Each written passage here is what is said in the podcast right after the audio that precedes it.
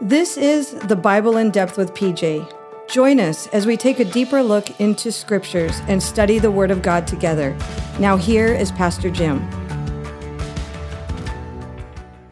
So, we're going to continue on. We're going to pick up in chapter 2, verse 15 of Ruth. And um, today's message uh, we've called The Right Stuff. Now, why have I called it The Right Stuff? Because um, this is a, uh, a courtship in the making. It's going to be a marriage. It's a marriage in the making. And you know, if you want to uh, have a successful marriage, you want to be you want to have to be the right stuff for that other person. And so, to be the right stuff, you got to fill up with the right stuff because once you get the right stuff in you, you become the right stuff. And so, it's really important that you become the right stuff. And um, if you think about it, uh, have you, those of you ladies out there, have you ever cooked something and uh, you taste it and you know something's missing? It's like, whoa, so there's some spice missing it might be too salty, or maybe you didn't put salt in. You forgot something. It's like, nah, that's missing something. And so you put that thing in there, and all of a sudden it's like, that is really, really good now. Because you know what? You got all the right stuff in there. And so, same thing when it comes to relationships, courtship, marriage. You want to be the right stuff. But to be the right stuff, you got to fill up with the right stuff the Word of God. And once you fill up with the right stuff, your thinking's right and you become the right person. So we're going to look at that today. We're going to look at verses 15 to 20.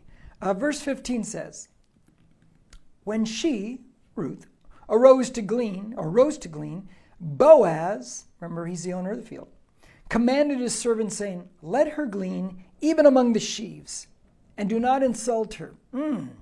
Now, what we find going on here, because this is ongoing now, is that Boaz is uh, more generous than even the scriptures command. So he's favoring her. He has served her in the previous verse to the point she's satisfied. And now we find he's even more generous than the scriptures command. Let's reaffirm that. Let's go back to a set of verses we've gone through before in this in this in this in this book. But let's go back to Leviticus chapter 19, uh, just to reaffirm it, and then we'll come right back. And it says in chapter 19 and verse 9 and 10, watch, it says, Now when you reap the harvest of your land, you shall not reap to the very corners of your field. In other words, you can harvest everything, but leave the corners, don't harvest that. Why? Neither shall you gather the gleanings of your harvest, nor shall you glean your vineyard, nor shall you gather the fallen fruit from your vineyard. You shall leave them for the needy. Ah, those, the poor for the stranger. I am the Lord your God. So God is saying, look, guys, you, you, you have this field, everything, leave the corners. Let the poor people come and let them pick it, glean it out, you know, thresh it, the whole thing, so they have food. Now, you just don't give it to them. They got to come and work for it, but you leave it there for them to come and work for it. But here's the deal. Um, he's letting her, in verse 15, glean even among the sheaves. That's the already harvested stuff. So he's going beyond those verses and he's leaving her even more. This guy is more generous than the scriptures command. I like that about this guy. He's the right stuff. Verse 16. Also, you shall purposely. Now he's, he's pulling a fast one here. You guys, on purpose, pull out for her some, uh, some grain from the bundles and leave it that she may glean. Ah, and do not rebuke her. So already the harvest of, throw some of that out there too that we've already you know chopped out and harvested. Throw some of that out there. So so he's accidentally leaving some extra for her to take and to beat out and to glean. Wow. So she's really getting blessed guys. This is just like the grace of god upon her life. Verse 17 so she gleaned in the field until evening. Now she'd been in there since morning all the way to evening. There's a worker then she beat out, I mean, she threshed, she beat out what she had gleaned. And it was about an ephah of barley. It's about 20 quarts. So it's a lot of stuff. There's a lot of food going on here. Now, what I want to point out in verse 17 is this blessings and hard work go together. Yes, the favor of God is upon her. Yes, the blessing of God through Boaz, who is a picture of Jesus Christ, our Redeemer, because he is the kinsman Redeemer, he's the relative, the near relative. That's a blessing of God. All good things come from above. But this girl has been working hard. It says to evening. We know she got there in the morning. sun up to sundown. And it says she beat out what she gleaned. Now, what do you mean she beat out? She threshed it.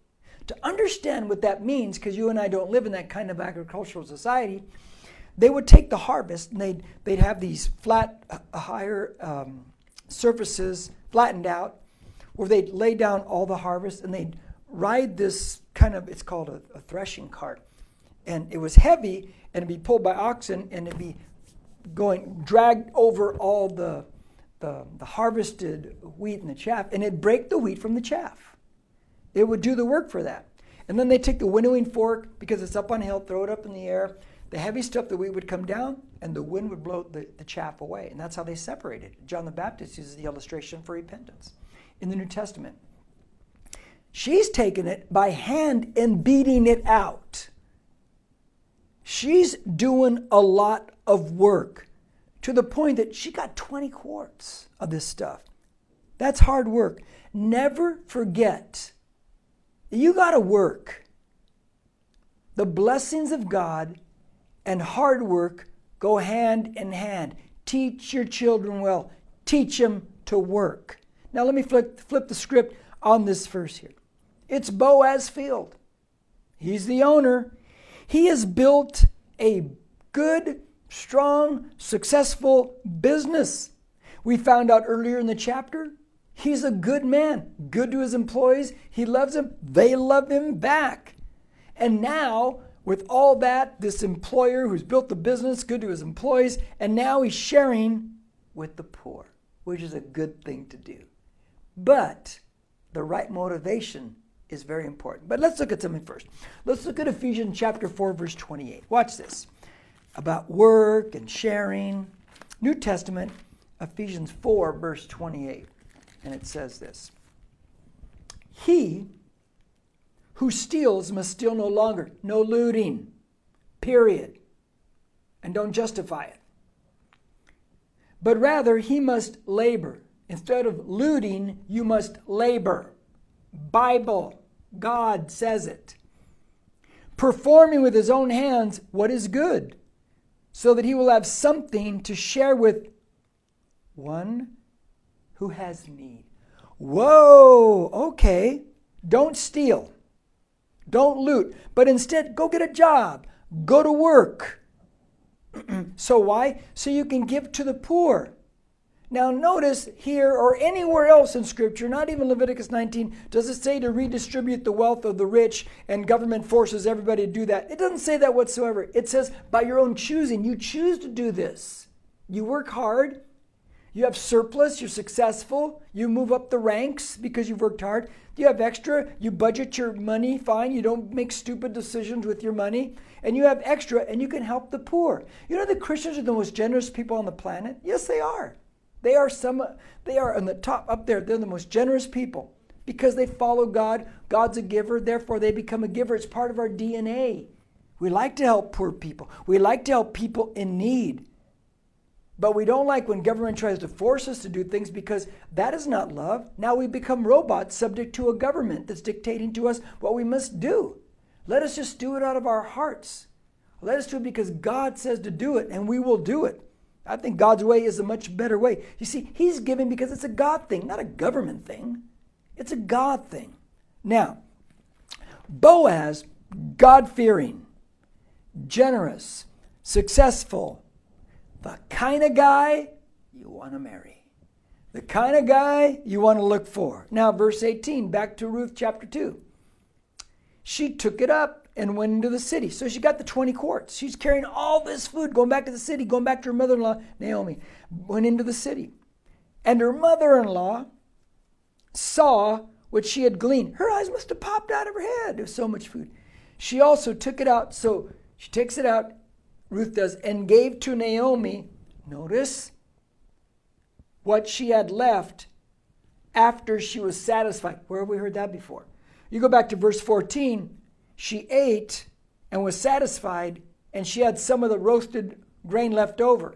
She brought some of that extra roasted grain that Boaz roasted for her after she was full or maybe she wasn't full, but she saved some for her mother in law. She brings it in verse 18. She gives her some of the roasted, already roasted grain to her mother in law. Oh my gosh. Do you know what this means about being the right stuff? It means this they're perfect for each other. He served her. She serves her mother in law, Naomi. They're both servants. Don't you love that? Man, I heard that statement years ago and I've used it in talking to people. Become the person the person you're looking for is looking for. Become the person the person you're looking for is looking for. In other words, become the right stuff. Likes draw likes. Become the right stuff, you'll find the right stuff. The right stuff will be drawn to you because you're the right stuff. Did that make sense, right stuff? Amen. That's the way good, strong, healthy relationships are formed. Let me tell you something.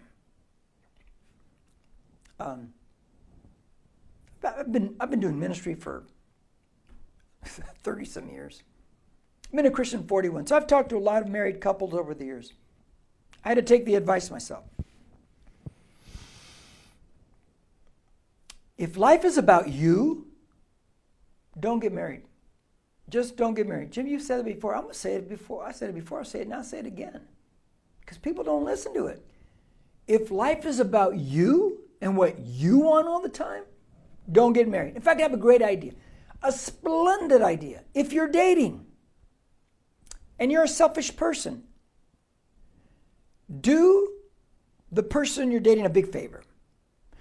Take that person out to dinner, sit down with them, and just say, and I got to be honest with you, I know our relationship's going and we're maybe about to get engaged, whatever, but I need you to know something about me. I'm thoroughly selfish. Um, if we get married, it's going to be all about me. It's all about what I want, when I want, how I want, and uh, your needs. Once in a while, maybe, but most of the time, no, it's about me. Be honest with them. Let them know what they're going into. Let them know what they're going to be experiencing for the rest of their life. I got a better idea. Quit making it about you. Jesus said, This follower of Christ, take up your cross and follow Jesus daily. In other words, die to you. Die to the old you. Now listen, if you're a follower of Christ, when the Spirit of God came in you, your DNA changed. You took on the DNA of God. And by that fact, you're a new creature. The old you should be passing away and has passed away and is dying, died on the cross, and a new you should uh, develop in conforming to the image of Christ. It just makes biblical, logical sense, does it not? Become the right stuff. Become the person the person you're looking for is looking for. Now, what I like in verse um, 18 is she gave her uh, the leftover, what she had left after she was satisfied. She brings her mother in law leftovers. I like that. I love leftovers. I could tell you stories about leftovers, but I won't. I'll just give you two words toaster oven.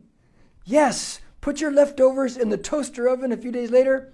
Man, that is really, really good stuff. So now we see that both these people, Boaz and Ruth, they are givers, they are not hoarders. They are that's a match made in heaven, man. This is the right stuff. Now, verse 19. Her mother in law then said to her, because you know, she came home with a lot of food. Where did you glean today? I mean, who's the person that gave you this much, man? And where did you work? And then she adds, May he, whoever this person is who owns the field, may he who took notice of you be blessed.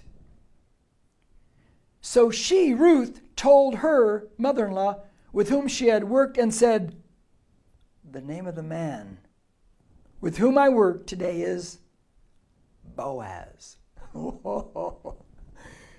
if Naomi, the mother in law's eyes popped out of her head over the amount of food, her eyes went further out of her head when she heard the name Boaz. She knows Boaz. She knows this guy. But let's break it down. she comes home with the mother load of food. So the natural question is, where did you glean today? Who took notice of you? Who's the person? And she says, Boaz. But let's take the first question. Where did you glean today? Okay, you and I aren't going out to a field to glean and stuff like that. And, or are we? Or are we? I'll ask you the question, but in a different way. Where'd you glean today? Here's a better way to ask it. Where'd you read today? Where'd you read today? Let me give you a few things about what the Bible says about that, just to back up my point, because I, I believe very strongly in this Word of God. That is the absolute Word of God. Now turn to 2 Timothy chapter 2 and verse 15. Watch this. New Testament, 2 Timothy 2, verse 15. Some of you know these verses. You, it's popping in your head. Now watch what it says. Be diligent to present yourself approved to God as a workman who does not need to be ashamed, accurately handling the word of truth. What is that telling me as a follower of Christ? I need to be working in this book. I need to be reading this thing, applying this thing, memorizing it, meditating on it. You know, let me tell you about meditating on the Word of God. You know, the Word of God is like a time release explosive. Some of your, your greatest, most exciting relationships with the Word of God are in your future. I've been reading it 41 years. And I'll read through passages I've read through hundreds of times, and it'll just boom explode like I never, I never saw the application, never saw that before. It's amazing. It's like time release explosives in here. But you should be in this thing. Where'd you glean today? Because you want to accurately handle the word of truth. Watch this one. Go back to the Old Testament. Go to Joshua chapter 1. Go back to Ruth and back up a few books. Joshua chapter 1, look at verse 8. You know this verse, most of you. And if you don't, it's a great verse for you for the first time ever. If you're a new follower of Christ. Joshua 1 8 says, This book of the law shall not depart from your mouth, but you shall meditate on it day and night, so that you may be careful to do according to all that is written in it. For then you will make your way prosperous. I like to be prosperous. And then you will have success. What's he telling us? He's saying this word of God do it, think it, and speak it. And if you do that, you'll be successful. You will make wise decisions in your life. You'll avoid trouble your relationships will be a lot better. You'll be better at everything you do, probably. Because you'll be accruing the, the wisdom of God. Oh, yeah. Oh, yeah. And he's telling this to Joshua before Joshua is going to head into the promised land and go into battle. He's saying, You better be in this word. You better be doing it, thinking it, and speaking this word of God. Now, okay. Why don't we? Well, I think sometimes in our hurried, impatient ways about us that we just don't feel like, uh, you know, I don't have the time to do stuff, something like that. And and therefore, because we don't spend the time in a passage, we don't glean out what we'd like to. If you read the discussion questions every week for Sunday morning, the opening one is always the text. Read it through multiple times, dig it out, sit on it, see what the Spirit of God is speaking to you, write down your questions, write down your thoughts, do all those things. Now, watch. Let me give you an example of that from a story and I'll apply it. Go to to your right a little bit to 1 Corinthians, um, 1 Kings. 1 Kings chapter 18. This is Ahab and uh, Elijah right after, you know, uh, he has um, brought fire down from heaven there on Mount Carmel, and now Elijah's gonna, God's going to bring rain back to the prophet uh, Elijah. Now watch verse 41. Now Elijah said to Ahab, Go up, eat and drink, for there is a sound of the roar of a heavy shower. It ain't rained in three and a half years. So Ahab went up to eat and drink. But Elijah went up to the top of Mount Carmel, and he crouched down on the earth and put his face between his knees. So he's down, prone position, he's praying. He said to his servant, Go up now, look toward the sea. So he went up and looked toward the sea, the servant does. He says, There's nothing. And he said, Elijah says to him, Go back seven times. So the servant does. It came about at the seventh time that he said, Behold, a, a cloud as small as a man's hand is coming up from the sea. And he said, Go up and say to Ahab, Prepare your chariot and go down, so that the heavy shower does not stop you, because it's coming. The rain's coming now. Verse 45. So it came about in a little while that the sky grew black with clouds and wind, and there was a heavy shower, and Ahab rode and went to Jezreel. Now, whoa, whoa, whoa. Now we know the literal of the story. Go back, the rain's coming, seventh time the rain comes. But let's take an application. The first time you read it, I didn't get anything out of it. I'll go back seven times. Second time, I read the same text, I didn't get anything out. Third time, I read the same text, I didn't get it. Fourth time, I read that, I didn't get much out of it. Fifth time, read the same text. Sixth time, seventh time, whoa! Now it's jumping off at me. Now it's time release explosive. Now, it, now it's really happening. I can see it. That's the way the Word of God works. Where'd you glean today? What field you working in today? That's why you just you got to read it, you got to study it, got to memorize it, meditate on it, you got to apply it. You do all those things, it's going to time release explode in you. Now, why is that important? Well, we read earlier, so we're not ashamed accurately handling the word of truth. Let me take it a step further of why it's so important to be in this word of God. Go to uh, 2 Corinthians chapter 11. I like this verse a lot. Paul writes this.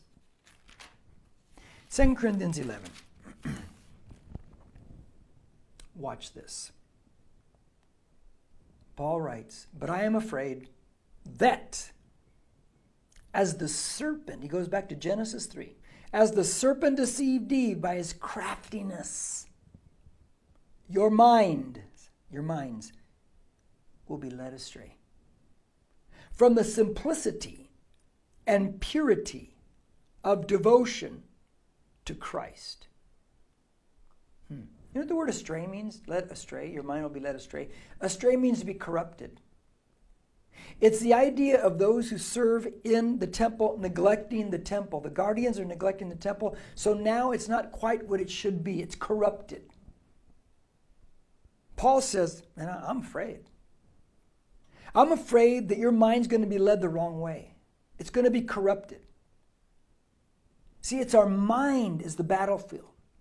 It's our mind that everybody out there is vying for. Everybody wants your thinking, and they want you to think the way they want you to think. I don't know if anything frustra- frustrates me more than that. It, I'm just being honest. And um, and I'm, I'm just talking to Christians right now, because a non-believer they don't know any better. They're blinded by the God of this world. I wouldn't expect them to see life the way this teaches us to see life.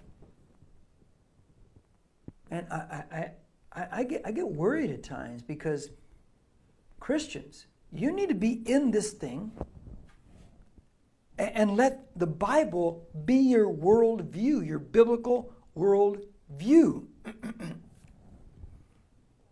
see, I see too many things posted out there from Christians that really speak nothing of God, it's all the wrong things, or they take God, try to blend him into stuff. I'm thinking, no, no, no, no. Your mind's being led astray. This is your world view, period. Not your emotions, and by the way, not your emotions. I mean, so many people base their theology on their emotions. This is not this is not saying, well, let's see how you feel. Maybe we'll change this for your feelings. It doesn't care what you feel, it's what it is. So you want to be led by the Word of God, Spirit of God, Word of God. They're in sync with each other. If you're led by out there or your emotions, you're being led by the caboose. And you're on shifting sand all the time. It's always shifting. But if you're led by the Word of God and the Spirit of God, then you're on the solid rock all the time. And that doesn't shift. So glean in the right places. Dig out the stuff in the right places. I cannot stress that enough in your life. Now, if you don't know where to read, very simple. Start in the New Testament. Read, read the Gospels. You hear me say this a lot.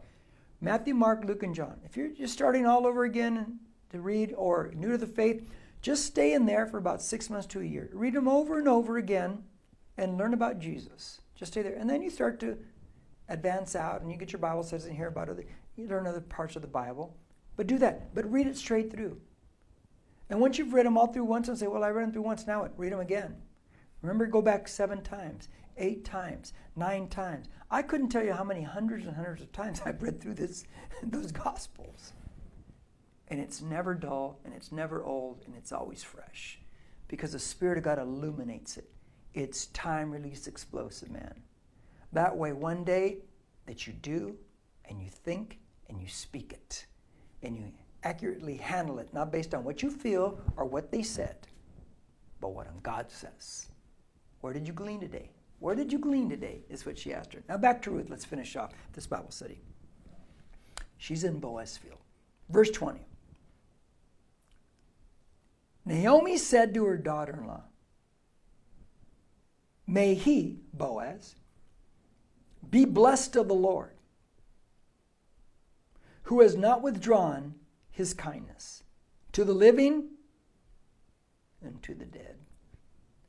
Again, Naomi said to her, Here it is.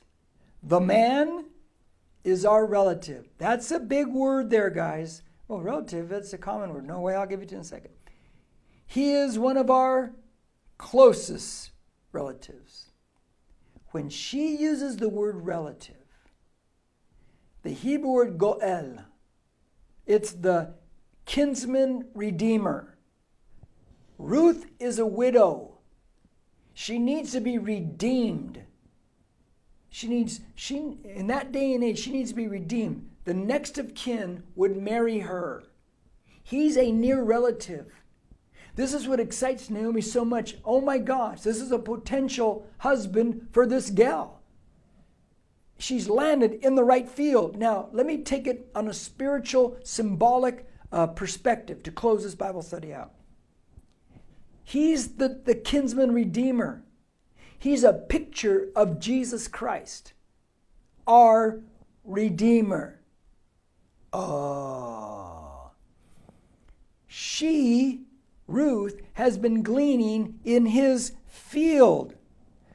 The question is, where do we go for our provision, for our sustenance? We go into the field of Jesus Christ, the Word of God, fellowship in church, small group, prayer, etc. I don't go to worldviews. I don't go to the culture. I don't go to what other people, I go to this. I don't go to my emotions. Man, a lot of my emotions are whacked up from my from growing up, and so are yours. It's what this is. I glean in this field because he's my redeemer. I fill up with the right stuff because I want to be the right stuff for the people around me in my life that I love. I want to be the right stuff for Olivia and my kids and my grandkids and the church and everybody else. And so do you. And so do you. Let me finish with this thought. This is not going to agree with you all the time. It's going to rub you wrong. It's going to rub your emotions wrong. So, my question is when it does, who's right? You or it? This is. Not the culture, not your emotions. This is what's right. And this is where you want to glean in your life. Because, like Paul said, I'm afraid, as a serpent deceived Eve with his craftiness, that your minds be led astray from purity and devotion of following Christ. Don't be led astray. You follow Christ. You wash your mind clean with the Word of God. And you get a biblical worldview. And then you'll make your way prosperous and you'll make your way successful as you live and do these things. Well, I'm going to stop right there. hopefully that helped you today. Um, we'll see you next time. You have a great day. God bless you. See you later. Thank you for joining us. If you have any questions or need prayer, please send us an email to hello at nbcc.com. We'd love it if you would subscribe to this podcast and take a second to rate it. Until then, we'll see you next time.